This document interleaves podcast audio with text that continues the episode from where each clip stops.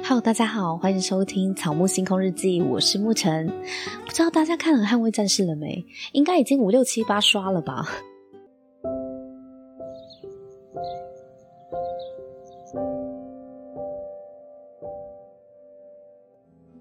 听众呢，伟林50哦 ，WEILIN50， 他就是在 iTunes Store 就是留言说想要听捍卫战士。那我想说，好吧，那我就盘点了一下哪一些可能是比较少人讨论的点，那想说也分享给大家。如果你也喜欢捍卫战士的话，或是你有看过这部电影的话呢，也可以参考看看，或是跟我一起交流讨论哦。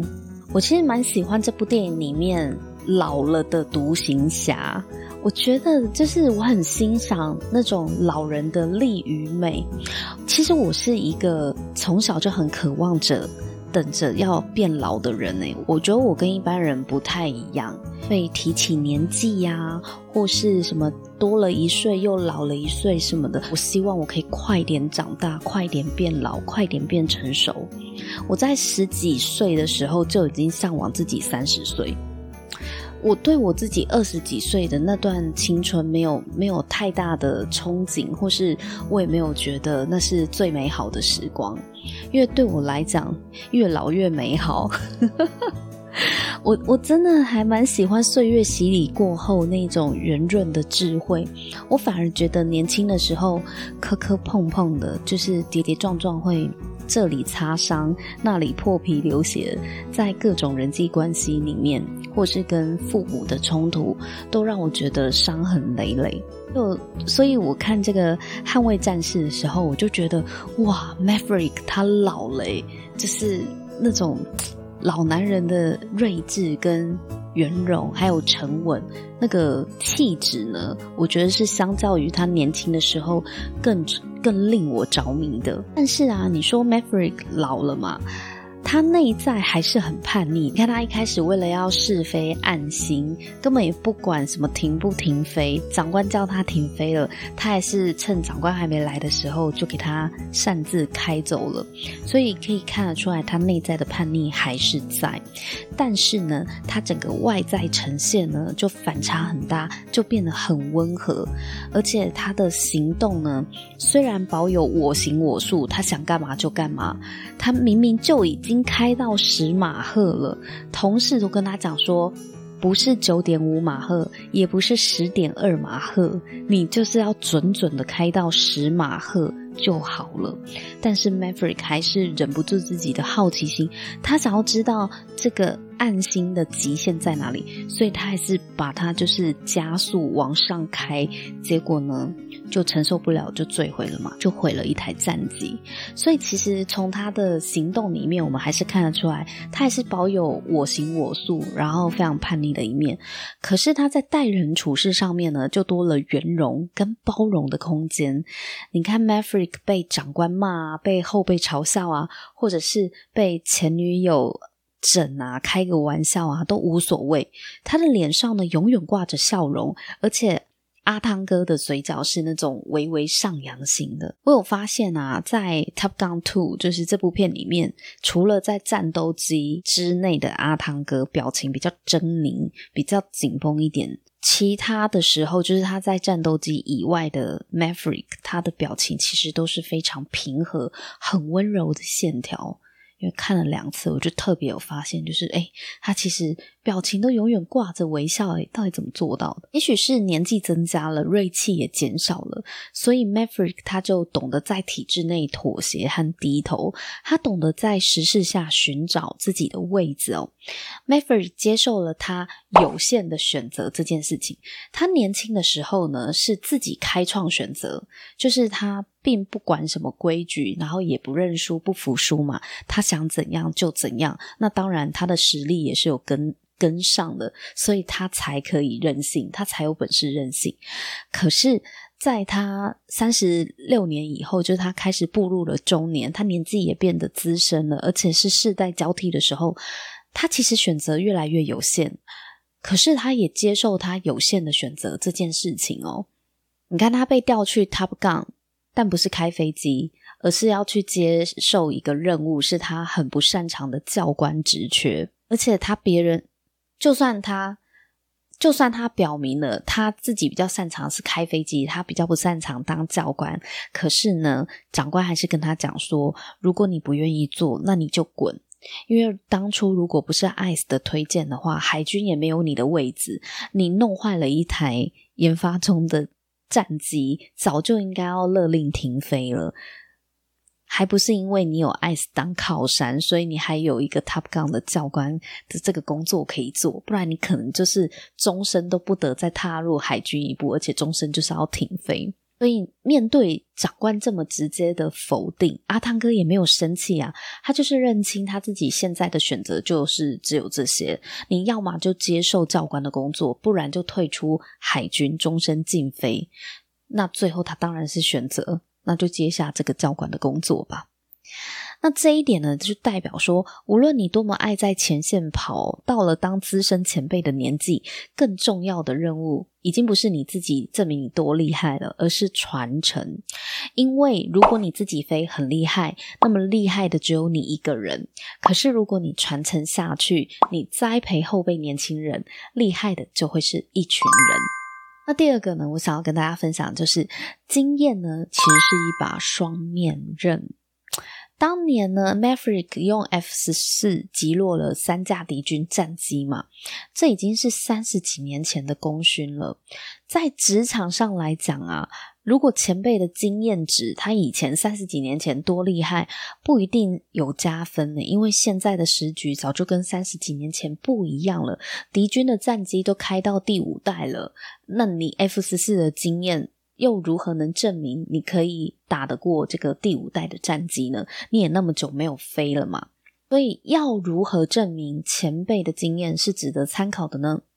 其实在他们在研拟这个作战计划的时候， Hangman 刽子手呢他也有认同说，其实这一次的任务如果要成功的话，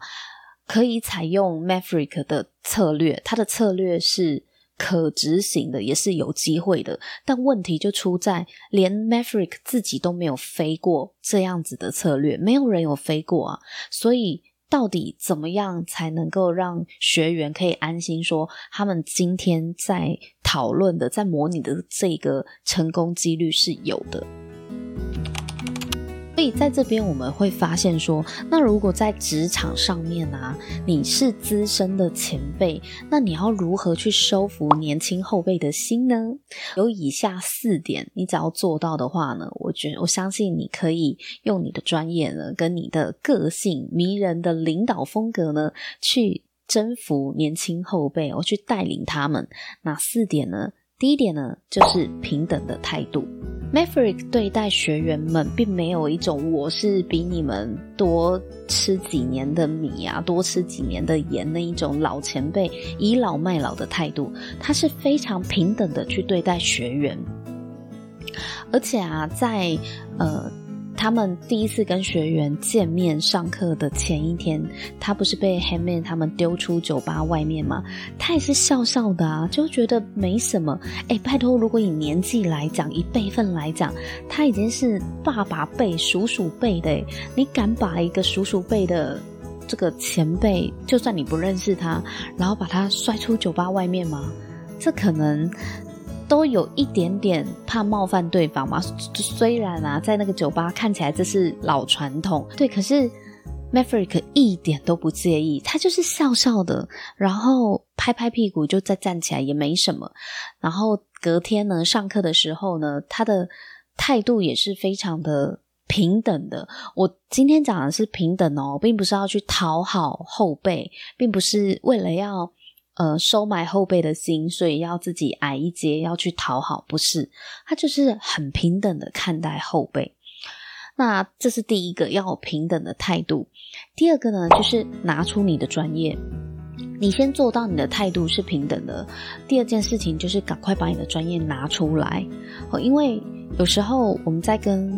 年轻人相处的时候，为了要融入他们嘛，有时候那个界限一拿捏不好就变讨好了，然后你如果一直讨好他们，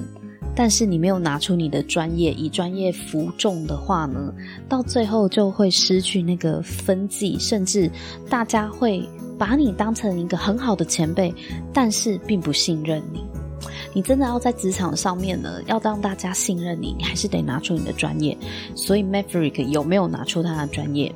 在第一天受训的时候，大家并没有很买单他的教官身份，就会觉得啊，你就是个30几年前的传说，可是你好像最近这几年也没有真的上战场，你凭什么教我们？就有点像美国队长是70年前的英雄一样，大家都笑他是老古董嘛，都是个老人了嘛。好，那这时候呢，大家都还在评估观察这个教官的时候， Maverick 就叫大家飞上天空，来，我们直接测试你们的能耐在哪里。因为天空是他的战场，他最爱飞行的嘛，你一到天空，他那些什么旋转特技啊， dogfight 啊，非常华丽的战斗机的这个飞行技巧呢，就直接就是打趴这一群学员们，然后让学员一个一个都去做伏地挺身啊，就跟他们赌嘛，愿赌服输嘛。对，所以其实这在说什么？这在说你要领导一群跟你有世代落差的晚辈的时候，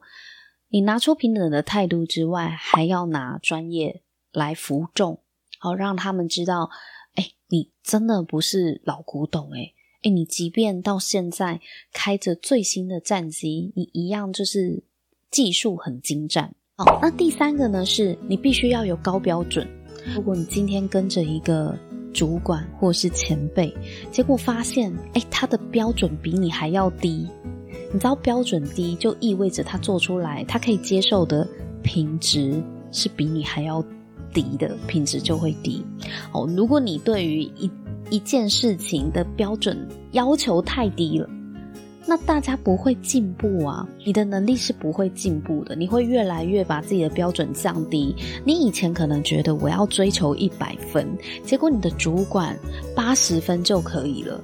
那你就会慢慢的习惯啊，反正主管80分就可以了，我干嘛要做90分，干嘛要做100分？好，所以刚刚讲到高标准， Maverick 有没有高标准？有哦，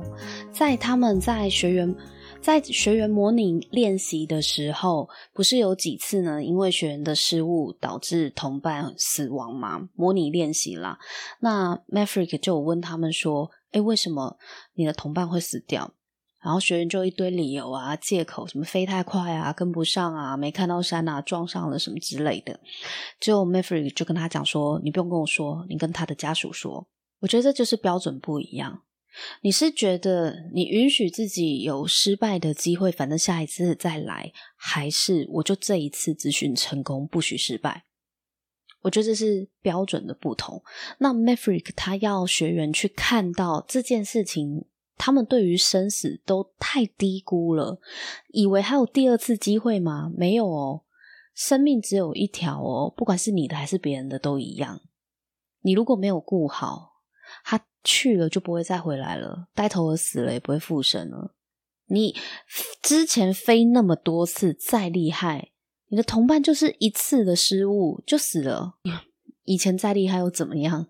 你要每一次都很厉害，因为这是攸关生死的嘛，就冒着生命风险嘛。所以我还蛮喜欢 Maverick 在，所以我很喜欢 Maverick 在这边的引导。他不说教，他根本也没有说什么啊，他就只丢一句话啊，你这些理由跟借口，你跟死者家属说，你说得出口吗？所以所有人都闭嘴啊。说不出口，没有脸啊，因为死亡本来就是一个没有人可以接受的结果，因为失败就是失败，就是得负责任，人命一条啊。那除了高标准之外呢，第四个就是示范了。你有了平等的态度，你拿出你的专业，然后你有了高标准，再来就是你要示范啊。ICE 过世之后啊， Maverick 他不就靠山没了吗？那他的新主管呢也很不欣赏他，所以也很讲明说啊，不然你就放假吧，你就放长假吧，你不用再带这些学员了，对，这些学员呢就换我来带，所以连教官的工作也不给他做了。哇，职场翻脸如翻书是真的，改朝换代，一朝皇帝一朝臣啊。你有没有看过那种部门主管啊被拔掉或是被换人，只有他底下的人马整批被换掉的？有哦，天天在发生哦。所以当 Maverick 他的靠山 ICE 过世之后，当然他这个本来就跟他不对盘的这个主管也不用再卖 ICE 的脸了嘛，就直接叫他休息，就叫他放假。结果呢，好啦， Maverick 被架空了嘛，那怎么办呢？连学员都没得教了，教一半耶。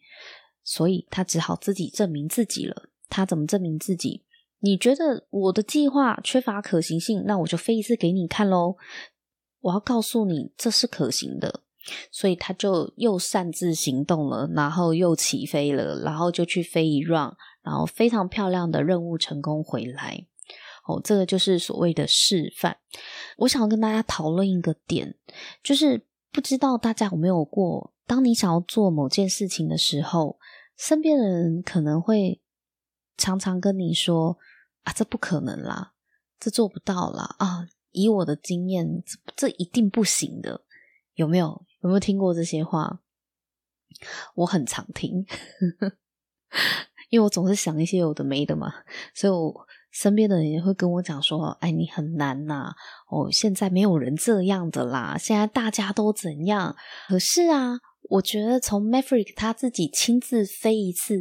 这件事情，跟原本他的主管，就是这个海军指挥官一直跟他讲说，你这个计划风险太高，可行性太低，成功几率太小，要两个奇迹才有可能成功。事实呢证明什么呢？事实证明就是那些说你做不到的人，那是他们做不到，他们才会认为你做不到。在他们有限的认知里面，他们想不到解决办法，他们不知道你的能耐在哪里啊，他们不知道你的极限在哪里啊。所以以他们有限的认知，他们可能会跟你说这个做不到，这个做不了。不要怪他们，我的意思是说不要怪他们，他们或许真的是认知的差异导致他们没有看到你所看到的可能性。 Maverick 就用自己的实力，用自己的专业走了一次自己的想法，并且很漂亮的精准的完成任务。为什么他能做到？因为在他的技术里，在他的经验里面，他觉得他是这个是可行的。可是别人没有他的技术，没有他的经验，我怎么会知道原来这真的是可行的？所以其实也不能够怪海军指挥官哦。所以如果今天你想要做一件事情，别人跟你讲做不到，那未必是真的，你也不要怪他人啊，因为他人没有看过你看过的世界啊。所以到底你的能耐在哪里，你的能力在哪里，你最清楚。我说真的，你最清楚，你知道这件事情其实可以怎么做怎么做就好了。但是别人可能听不懂，别人可能就会，或者甚至你的主管就会跟你讲说不行啊，我觉得这样不行。那这个时候呢，最好的方式呢，就是如果你有机会，你就示范一次给你的主管看，或示范一次给指引你的人看。如果有机会的话，当然是自己做一次给他们看，才能够封住他们的嘴嘛。再来呢，就是我看到一个观点，就是到底要做专业职，还是要做管理职？你看 ICE 步步高升，平步青云就做到了4星上将，然后 Maverick 还在做上校，30几年还在做上校，那又怎么样？又不是每个人都要做管理职，人各有志嘛。有些人就像 Maverick 一样，喜欢在一线出勤，就是喜欢享受开飞机，不喜欢在办公室嘛。所以为什么 Maverick 到了中年都还在当试飞员？因为他真心喜欢开飞机啊，他对于后勤的管理职是真心没兴趣，所以什么军阶啊、头衔啊，他没有感觉。上校就上校嘛，主要是能开飞机就好。所以我们一定要用一个位阶头衔去衡量一个人的成就吗？虽然主流的价值观都会看你的 title 嘛，你的年收入嘛，或是如果是以军人来讲，看你几颗星啊，看你几朵梅花啊之类的，就会看一些军阶跟职级。可是对于团队的贡献，并不是只看军阶跟职级的。有些人他就是擅长，像 ICE 他就是擅长做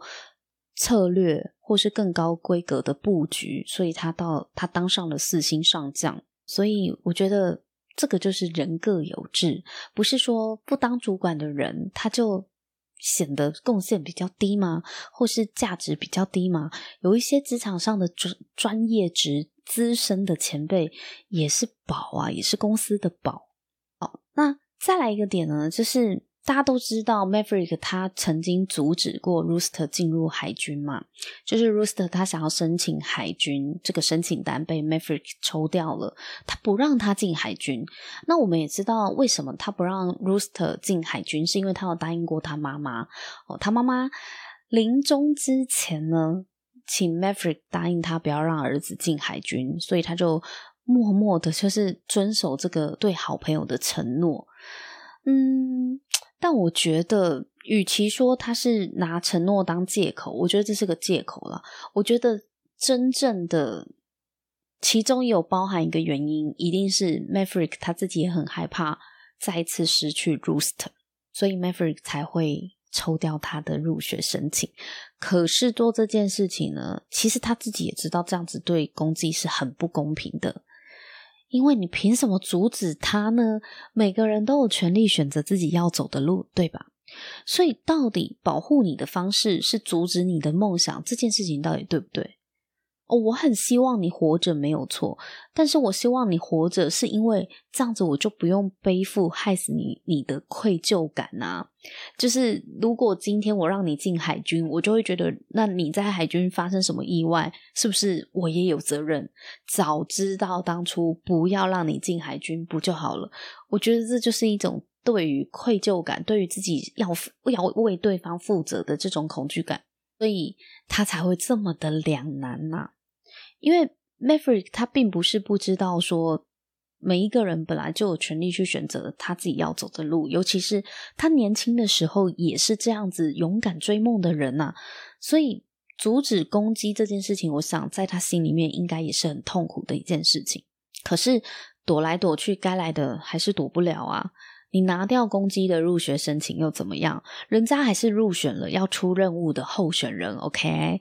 这孩子没有放弃他的梦想，你凭什么阻挡呢？是不是？最后呢，我要谈的就是从捍卫战士里面呢，我联想到一个芳香植物，就是永久花。为什么是永久花呢？今天要来跟大家介绍芳疗里面的永久花。我觉得我自己看完这部电影啊，我非常深切的感受到 Maverick 对于失去挚友 Goose 的痛跟遗憾，然后把这份情感呢也转移投射到攻击的身上。那这个失去挚友的痛呢跟自责呢，真的是折磨他好多年哦，都没有办法放下，一直到艾斯跟他讲说 It's time to let go 的时候他才放下。那为什么我说呢会让我想到永久花？因为永久花呢，它就是最著名的功效就是化瘀，淤血的瘀。你只要有什么东西堵住了，堵塞了，像水管 堵塞不通哦，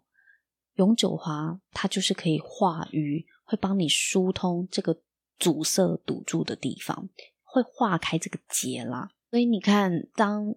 同袍 Goose 的死呢对 Maverick 造成非常大的挫折跟震撼的时候，就算大家都告诉他这是一个意外，因为呆头鹅就是在弹射的时候呢，不小心撞到了座舱盖嘛，当场就死亡。但是 Maverick 因此内疚一生，这是一个很难放下的心结。因为我不杀伯仁，可是伯仁却因我而死。因为丧失挚友的痛苦哦，就一直压着 Maverick， 才会让我想到永久花。那永久花呢，它的别称又叫做蜡菊不凋花。蜡菊没错，就是欧舒丹的那个蜡菊，所以欧舒丹的蜡菊系列呢其实就是添加了永久花。那永久花的英文名字呢叫 Helichrysum，是由希腊文的 Helios 跟 Chrysos 组合而成的，两个字组合而成。那 Helios 代表的是太阳， Chrysos 代表的是黄金，所以永久花它的意思就是黄金般的太阳。永久花呢，它是黄色的哦，而且它也跟希腊神话有关。在希腊神话里面，奥德修斯呢打完特洛伊战争，好不容易赢了，然后他要返回家乡的途中呢，遭遇了船难，他的船呢就被打散了嘛，然后冲到了一座小岛叫菲西亚岛。那他冲到这座小岛上面，看到一个美丽的公主呢，叫纳乌西卡。纳乌西卡公主呢，她是以拥有非常漂亮的容貌而闻名的哦。据说她为了要保持她这个像女神一般的花容月貌呢，她用一种具有再生功效的金黄色的香香的油呢去涂抹全身。那这个油呢就是永久花精油哦。永久花精油呢是金黄色的，那也叫做蜡菊油。